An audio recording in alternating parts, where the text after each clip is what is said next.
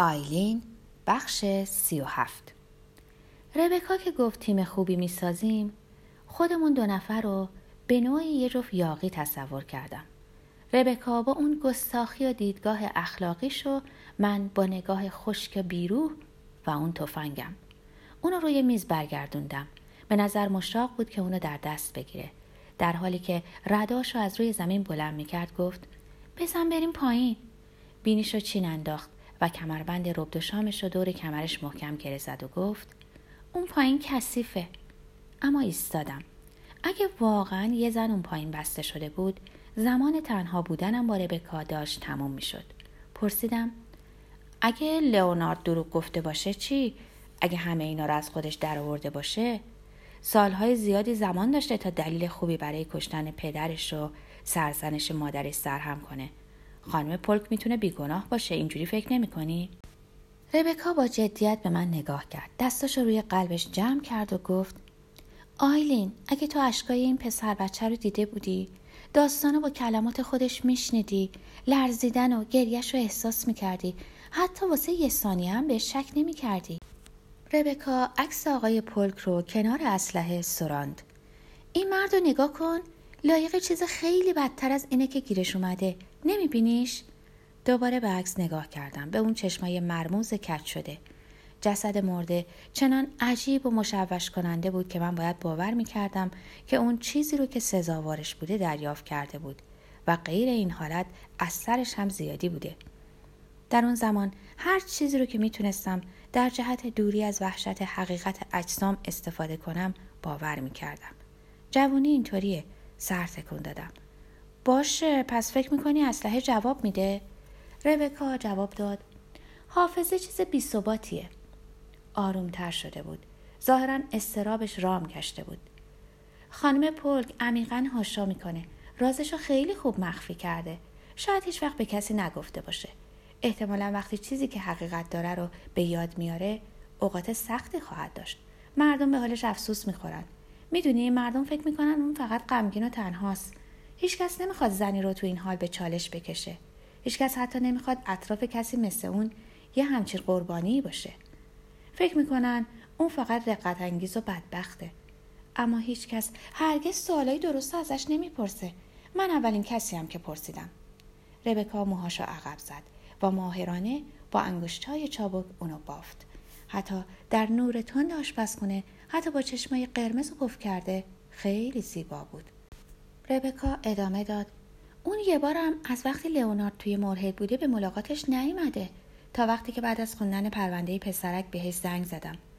انگار وقتی داشت فکر می‌کرد و به در زیر زمین خیره شده بود برای لحظه ای به خواب رفت. در حالی که مشتش رو به نرمی روی میز میکوبید سرانجام گفت آیلین اگه خانم پل باور کنه زندگیش در خطره دلیلی نداره که چیزی رو انکار کنه. واسه اعتراف کردن آزاد میشه. می‌تونیم اینجوری آزادش کنیم. چه فکر کنه قرار آزاد بشه چه نه. بعدا از ما تشکر می‌کنه. این کاری که انجام میدیم کار خوبیه. بعدا خودش متوجه میشه. خب اینجوری شروع می‌کنیم. ربکا شالمو از دور گردنم باز کرد. ما صورتتو میپوشونیم. اینجوری واسهش ترسناکتره و نمی‌فهمه تو کی هستی. نمی‌تونه تو رو از مرهد شناسایی کنه. شالمو دور سرم گره زد و بعد اونو روی صورتم پایین کشید. بنابراین فقط چشمان پیدا بودن. وقتی موهاش رو از چشمان بیرون کشید بدنم از تماس اون به سوزش افتاد. خندید. گفت خوب به نظر می‌رسی. حالا تفنگو بالا بگیر. نشونم بده چجوری می‌خوای نگهش داری. تفنگو با هر دو دستم گرفتم. بازوهامو صاف دراز کردم. صورتمو پایین آوردم.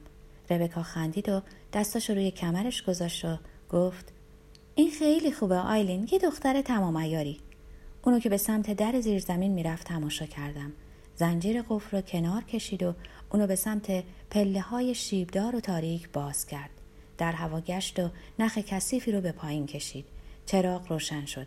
با صدای نفسی بلند برگشت و لبخند زد و شونم گرفت و گفت بیا بریم. کیفمو با دست آزادم برداشتم و به دنبالش به سمت پایین پله ها رفتم. ربکا داد زد ریتا منم. صداش مثل صدای پرستار یا معلم محتاط و مهربون بود. منو شگفت زده کرد. شال دور دهنم صورتم و خیز سرخ کرده بود و بینیم و قلقلک می‌داد. اما می‌تونستم خوب ببینم. پله ها شیب زیادی داشت. به پایین رسیدنش زمان زیادی برد. احساس اینو می‌داد که انگار به داخل یه مقبره یا کشتی قدیمی می‌رفتیم.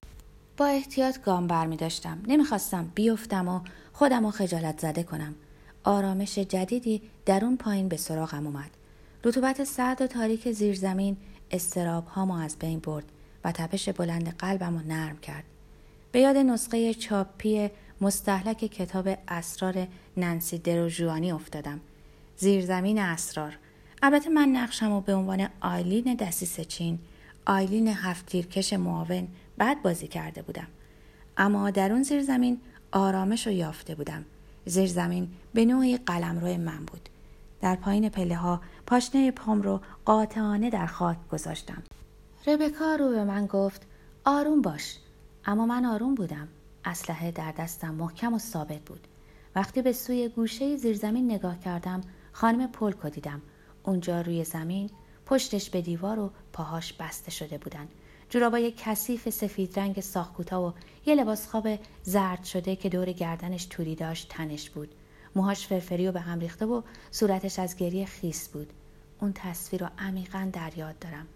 اون مثل سندرلایی چاق و پیر با چشمای بیفروغ بود. چشماش معصومانه از این سو به اون سو از صورت ربکا به صورت من خیره می‌شد. ربکا مچ دستای زن و با کمربند لباس به همدیگه بسته و اونا رو به لوله‌ای در سقف متصل کرده بود. در حالی که بیفایده سعی می‌کرد تا با دستای بستش صورتش رو بپوشونه گریان گفت شلیک نکن. التماس کرد. خواهش می‌کنم منو نکشین. در اون لحظه مسحک به نظر می‌رسید. فکر کردم معلومه که نمی‌خوام بهش شلیک کنم. خوشحال بودم که صورتم پوشیده. منو از آروم کردن خانم پولک با لبخند یا بوسخندی جلی دور نگه می با این حال تفنگ و بالا نگه داشتم و به سمتش نشونه رفتم. ربکا به نرمی و چاپلوسانه گفت او می‌تونه خیلی خوب بهت شلیک کنه مگر اینکه حقیقت رو بگی. با گریه گفت کدوم حقیقت؟ نمی‌دونم شما چی می‌خواین. خواهش می‌کنم. به من خیره شد. انگار من جوابی داشتم. ساکت باقی موندم. هنوز اعتقاد داشتم که نقشش خوب جواب میده. خانم پولک وقتی به ظلمی که خود و همسرش در حق پسر خودشون کرده بودن اعتراف می‌کرد کاملا آسوده می‌شد. در واقع بایستی بابت بیرون کشیدن حقیقت و نجاتش از دنیای خالی از سکنه دروغها و مشغولات خود از ربکا سپاسگزار می بود. او می‌تونست در فصلی جدید دوباره با پسرش به هم بپیوندن. می‌تونست دوباره زندگی کنه من و ربکا هم در نتیجه این کار برای همیشه بهترین دوست هم خواهیم شد و همه چیز زیبا خواهد گشت.